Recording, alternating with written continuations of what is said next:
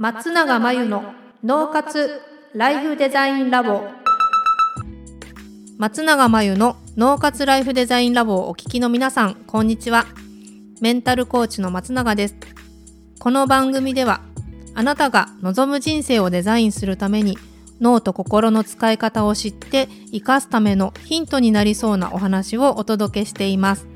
週に2回、月曜日と木曜日に配信中のピンポン Q&A のコーナーでは、日常生活やビジネスでよくある悩みや、松永が主催している内観力養成ライフデザインオンライン講座で寄せられた質問などにお答えしていきます。今日のご質問です。ビジネス交流会で出会って数ヶ月の方が、美味しいお店を教えてとか、面白い映画を教えて、私に会う人を紹介して、この商品を買ってなど、あれしてこれしてとお願いばかりしてきます。こういう人にはどう対応したらいいのでしょうか、ということですね。できることはしたらいいんじゃないですかね、で、できないことはしなければいいで、それだけだと思うんですよ。ただ、この質問を何でするんでしょうということですよね。自分の中で、例えば時間的にも精神的にもというか余裕があれば、別にね、教えてあげて喜んだら嬉しいじゃないですか。それで別に自分の何かが減るわけじゃないし、時間は減るかもしれないから、他にやることがあるなら気をつけた方がいいけど、できる範囲のことでやりたいと思うことはやればいいですね。ただ、この人のためにやりたくないとか、これは自分にとって教えるのは難しいこととかであれば、それはね、分かんないとかできないとか、他の人に聞いた方がいいよとかって言えばいいし、このあれしてとかこれしてっていうお願いばかりする人のことをどう思ってんのかな。よくこういう人をくれくれ成人とか言うみたいなんだけど、あの人がくれくれ成人で鬱陶しいみたいなね、ことを言う人がいるけれども、別に鬱陶しいんだったら関わらなきゃいいし、別にあげられるもんがあればあげればいいし、それによって自分がたくさんあげたからって減るもんじゃないものもあるし、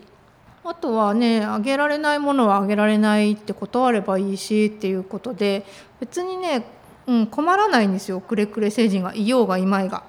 嫌だと思いながら対応するっていうのが一番良くないです。で、きっとこの質問をするってことは、嫌だと思って対応してるから、こういうことを聞いてくるんですよね。だから嫌だったらやらなきゃいいし、対応できないんだったら対応しなければいいですし、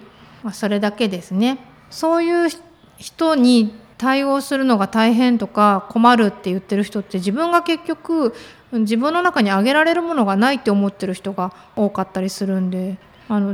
るものはあげたらいいですよ。ただ、それがね、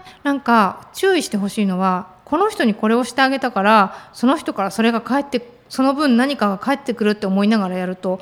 辛いですよ。別に返ってくるかどうかじゃなくて、あげても大丈夫な分あげればいいし、